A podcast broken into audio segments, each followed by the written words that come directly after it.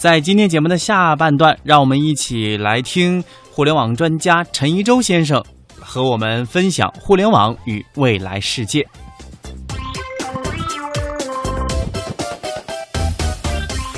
我叫陈一舟，我今天演讲的标题是“互联网和未来世界”。那么我们的未来是怎么样的？我们的未来是怎么样一步步由过去的技术的积累和人类的努力形成的？这条轨迹是什么？那么我回想一下，四十年前的那些接近四十年前的那些科幻的那些那些想到的一些现象，比方说子弹的火车，比方说能够上天入地的飞船，他们在我们现在已经基本上实现了，甚至在某些的方面已经超过了我们当时的幻想的速度。所以我非常希望利用这个时间，跟大家分享一下我对未来的一些看法、预测和观点。那么我们看到这些过去的科学幻想在变成现实的时候，它的最主要动力是什么？最主要动力是我们今天大家聚到一起，是科学和技术的力量。科学和技术是改变世界最大的力量，也是我们造就未来最大的力量。所以，让我们一起来看一下科学技术的发展的轨迹。那我在讲这个轨迹之前，让我简单讲科学技术可能有一个两个方面，一个是它硬的方面，叫硬技术，它反映我们客观世界对客观世界的规律并加以利用。比方说，我们中国的四大发明，比方说航天飞船，也就是说这些技术，他们只关注对客观事物的世界的这个规律的把握，对它的使用者。并不关注，也就是说，同样的四大发明，中国人可以用，西方人可以用，土著人可以用，猴子如果足够聪明也可以用，外星人如果来到地球它也可以用。另外一种技术呢，叫软技术，它跟硬技术正好反过来，它是反映人类的本性和人作为一个群体在一起以后形成社会以后，我们这个群体的这个客观的规律。比方说，我觉得人类历史上最伟大的一个软技术是家庭。家庭不是有了人类以后就有的，然后有了家庭以后有了国家，国家也是一个伟大的软技术的发明。有了国家以后，宗教或者比国家更早的宗教、法律，包括我们现在的股市，这都是软技术。软技术大幅度的提高了凡是有人参与的这种社会活动的效率。那我们看一下软技术和硬技术在过去几百年的发展，然后我们来预测一下。可能在未来，他们将会怎么发展？我们以中国的四大发明为例，那么四大发明中的造纸术和印刷术，自从在中国被发明以后呢，通过阿拉伯人传到了欧洲，然后在十四世纪末的时候，被一个马丁路德的一个牧师发现了，然后呢，他把当时这个在欧洲的圣经，当时欧洲所有的圣经都是拉丁文的，因为是罗马人的这个。他们的国教，然后他全部翻译成了德文，翻译翻成德文，然后让德德国的老百姓和天主教徒看到了圣经，第一次看到了圣经，然后呢，引发了这个新德国的新教的革命，新教的革命解放了生产力，然后又导致了几十年以后的在意大利的这个文艺复兴，文艺复兴呢，又最终导致了工业革命，等等等等。那我们再来看一下呢，另外两个发明，指南针和火药。这两个技术呢，主要是用来航海和打仗用的。那么我们在一四零三年的时候呢，明朝的皇帝下命让郑和下西洋，带领一个巨大的舰队。我们当时建筑了一个世界上最强大的一个最大的一个舰队，在指南针的带领下，访遍了全球，就差没有发现美洲。我们当时已经到达了非洲和和这个和这个阿拉伯的很多国家，到了红海。那么我们是一个和平的使者。大家看到，就是说，当地的土著人都来欢迎我们，我们给大家带来和平和带来大明帝国给他们的这个礼物，护送礼物。郑和下西洋在一四三零年呢正式结束，其中经历了大概二十多年的时间。那么在过了六十年以后呢，同样的技术，同样在指南针和火药的技术的这个这个帮助下，哥伦布从欧洲出发，在一四九三年。发现了美洲大陆，不光发现了，他征服了美洲大陆。所以说呢，对当地的土著人来说呢，哥伦布的到来是一个灾难，所以说，同样一个技术，在欧洲人的手里呢，成了一个侵略的工具；而在我们中华民族的手里，是一个和平的一个使者。那么，快速的往前前进，从一四九三年到一七五零年，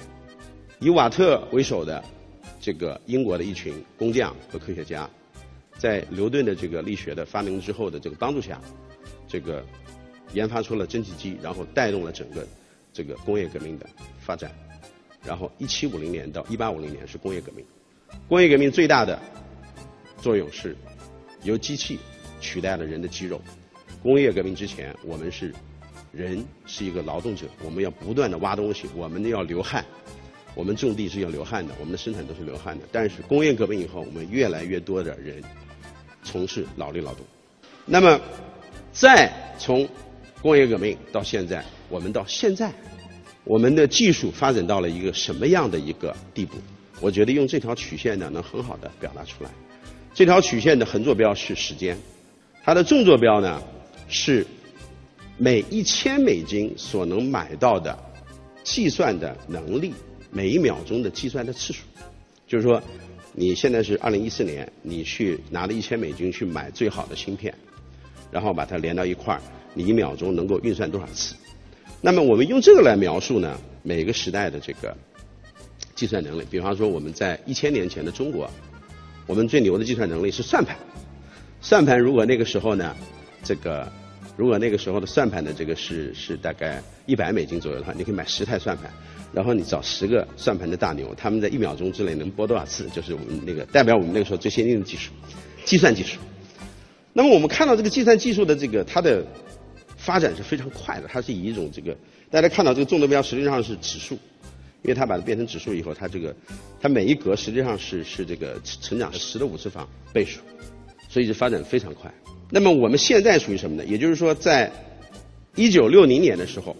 一千美元所能买到的计算能力，相当于一只蜻蜓的计算能力，非常非常小啊，但是你远远超过了一千年前我们中国的十把算盘。然后在两千年的时候。一千块钱所能买到计算能力，已经到达一只老鼠的大脑的计算能力。二零二零年根据这条曲线，可能会多五年，多十年，但是大概在那个量级的时候，五一千块钱的买到了芯片的计算能力，接近我们现在一个人脑的计算能力。大家看到这个速度是非常快的，这也就是说很多科学家所说的叫基点临近的这个这种概念，就是说当我们的技术集中到发展一定的这个程度的时候，各种各样的技术，包括我们今天科普所提倡的这种各行业的技术，它会使互相帮助，在计算机领域的这个发展，能够帮助我们在这个大气科学的发展。大气科学的发展呢，又使我们可能能够找到更好的这种生产的方式，更好的这个提高生产效率，又让我们的计算机能发展的更快。那么照这个规律的话呢，到二零五零年。大家看到这张图是在一九二几年的时候，这个量子力学的一群泰斗在欧洲的一个学术会议上的照片。他们是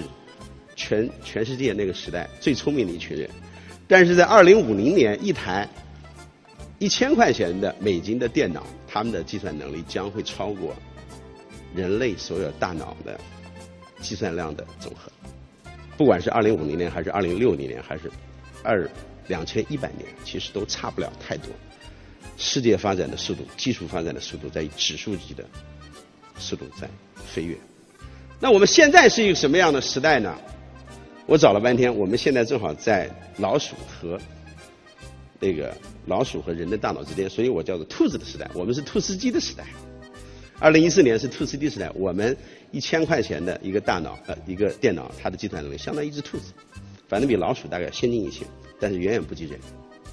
那那我们这个时代最先进的技术是什么？也许是互联网，也许是超级的计算机。那我是搞互联网的，我跟大家简单的分享一下互联网这个先进技术的特点。我个人认为呢，它的特点有两个，一个是分布式的计算，它联网以后，它每一个计算的设备都是分布式的。当要完成一个任务的时候，它是所有的计算机一起来工作，一起来协调。而且可能自动协调，它可能没有一个没有一个集中的一个控制区。第二个特点就是所有人参与，所有在网络上的这个人都来通过计算机来参与这个网络。我来举两个例子来说明一下互联网的一些最新的技术怎么样反映这两个特点。大家知道现在非常火的比特币，这比特币是一个非常神奇的一个事物。我个人认为比特币的发展会非常的大，因为它有所有货币的优点，而且它的优点更强大。它可能有一些缺点，比方说有些安全性还没有到，但是我觉得发展一定时间，安全性也能解决。所以这就是一个典型的例子。分布式计算，因为比特币没有一个中行，没有一个中央银行来管理的。比特币的这个网络的管理是每一个使用比特币的人，他们的手持设备或者他们的电脑来承担着这个网络的一个维系和认证的工作。每个人都参与，每一个使用比特币的人来参与建设这个网络。那么现在非常流行的这个。余额宝啊，或者支付宝啊，这等等这样支付手段，互联网金融也是非常火热的一个事情。它的共同特点也是的，分布式的计算，每一个终端都在进行某种计算，所有人参与，参与的人越多，这个网络越有效，越厉害，生产力越大。那么我们再往前推，二零一四年是现在，过了六年以后，当计算能力一千块钱计算能力到达一个。人脑的时候，大概会发生什么事情？或者在那个时间左右的时候，我个人认为可能是一个，我们开始进入一个逐渐的进入一个人机共存的时代。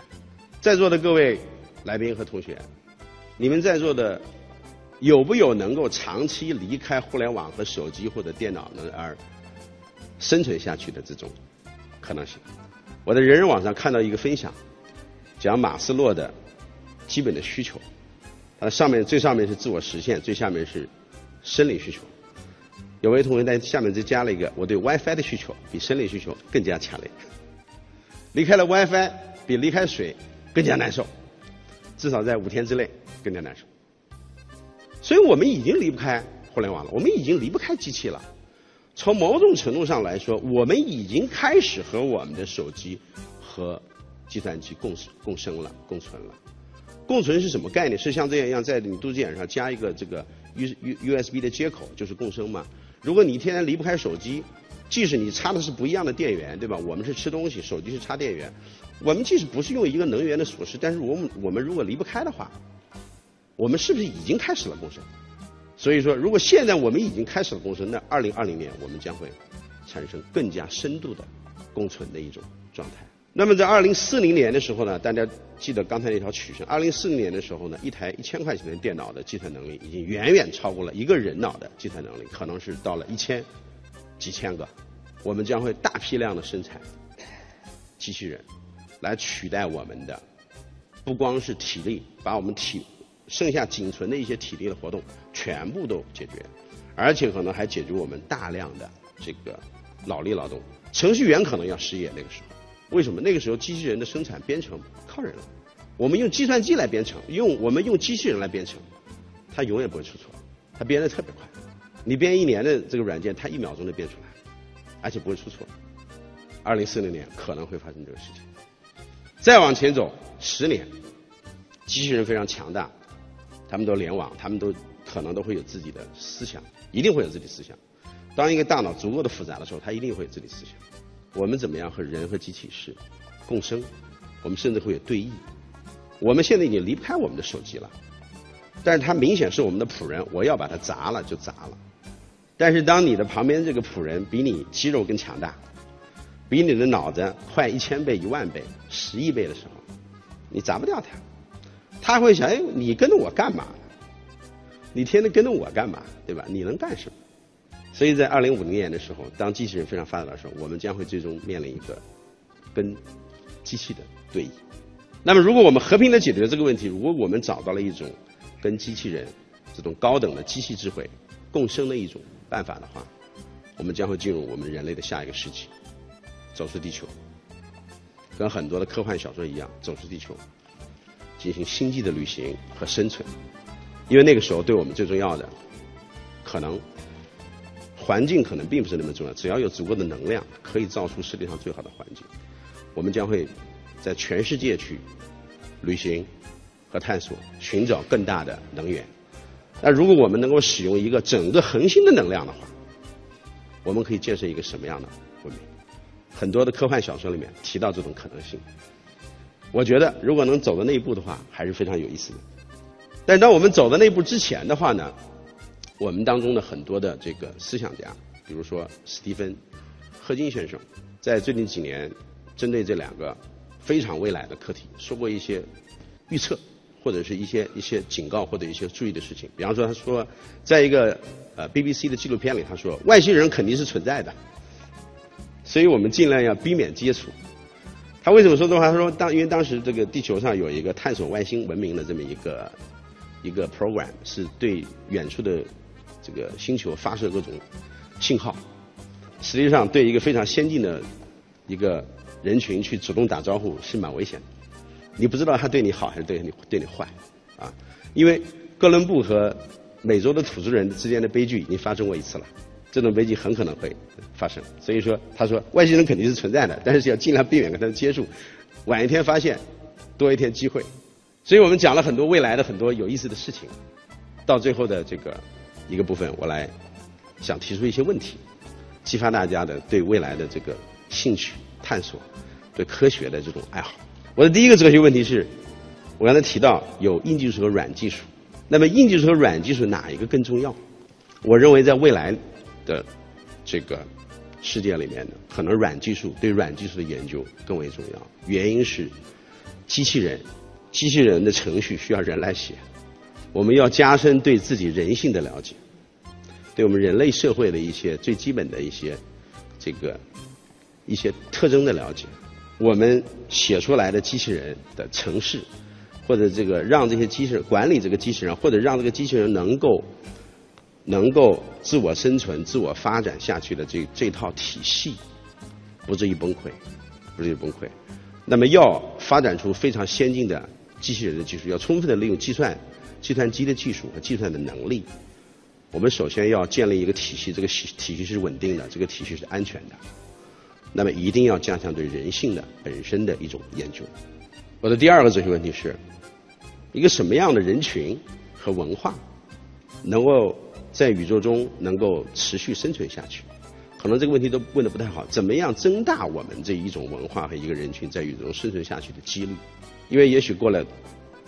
几百年以后，这个人类可能有可能会灭绝，来一个灾难，对吧？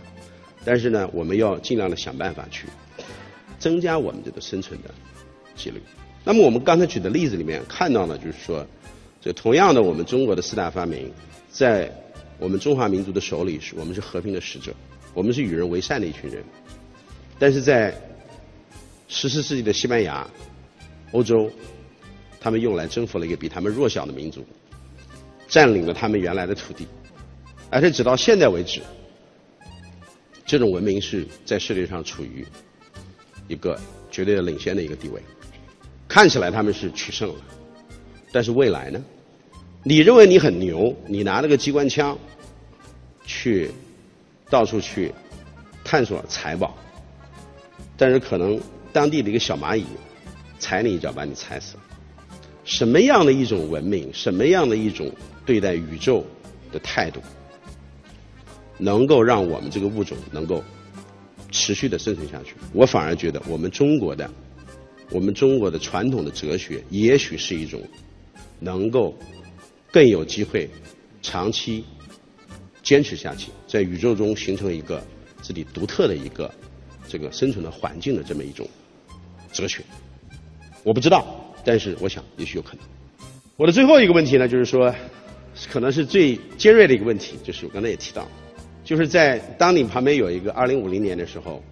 我们在座的同学，你旁边会有一个一一个机器人，这个机器人比你聪明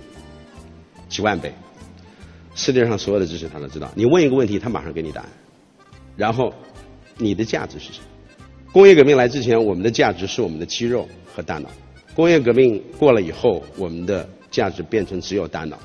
出现比人的大脑更牛叉的东西的计算机的时候，我们的价值是什么？这是一个非常有意思的问题。我也最近一直在考虑，我没有得到结论。但是我想到了一些东西，有一些我们现在看起来非常不起眼的，但是与人人性与生俱来的，在我们原始人的时候，我们就在从事的一些活动，艺术的活动。比方说，我们的原始人在墙上面会画他这个狩猎时的这个这个景象，他会有各种音乐。我觉得艺术的活动、哲学的活动，包括我今天问的这些问题，哲学的活动，包括人类的情感。可能是机器所不具备的，我只能说可能。也就是说，至少现在看起来，机器最擅长的是处理数字信号，人类的大脑所最擅长的处理是模拟信号。当然，我觉得也不排除，就是当一个数字的一个计算能力足够大，那那个 storage 足够大的时候，就存储足够大的时候，也许用数字信号可以去进行模拟信号的处理，而且也会强大。我不知道，但是我只知道，在现在我的角度看起来。我们和机器最大的差别，是我们有很多的艺术情感说不出来的一些跟人的人性非常直击人心的东西，机器人没有。我跟大家描绘了一个未来的愿景，未来可能会发生的事情，他们发展的主线是由计算能力的迅猛的提高来决定的。这个是我们技术发现，这个是我们技术技术前进的一条时间轴，而且可能也是。